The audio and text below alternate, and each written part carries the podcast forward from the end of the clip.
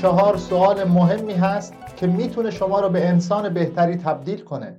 یک اصلی هست که تو دنیا بین تمام ادیان مشترکه. این شد اصل جهانی. میگه جوری زندگی کن انگار هر عمل تو به یک قانون جهانی تبدیل میشه. به نظر من این ایده فوقالعاده جالبیه. میگه تصور کن هر شخصی داره جوری زندگی و رفتار می‌کنه که انگار همه آدم ها به همون روش عمل می‌کنن. کلا هدف این اصل اینه که بیشتر رفتار آدم ها رو به سمت خوب بودن هدایت بکنه.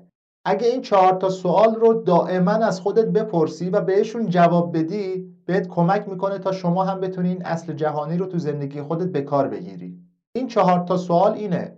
اگه همه درست مثل من عمل می‌کردن دنیا چجوری بود؟ اگه همه درست مثل من بودن کشور من چجور جایی بود؟ اگه همه درست مثل من باشن سازمان من به چه صورتی در میاد؟ اگه اعضای خانوادم درست مثل من بودن خانوادم چجوری بود؟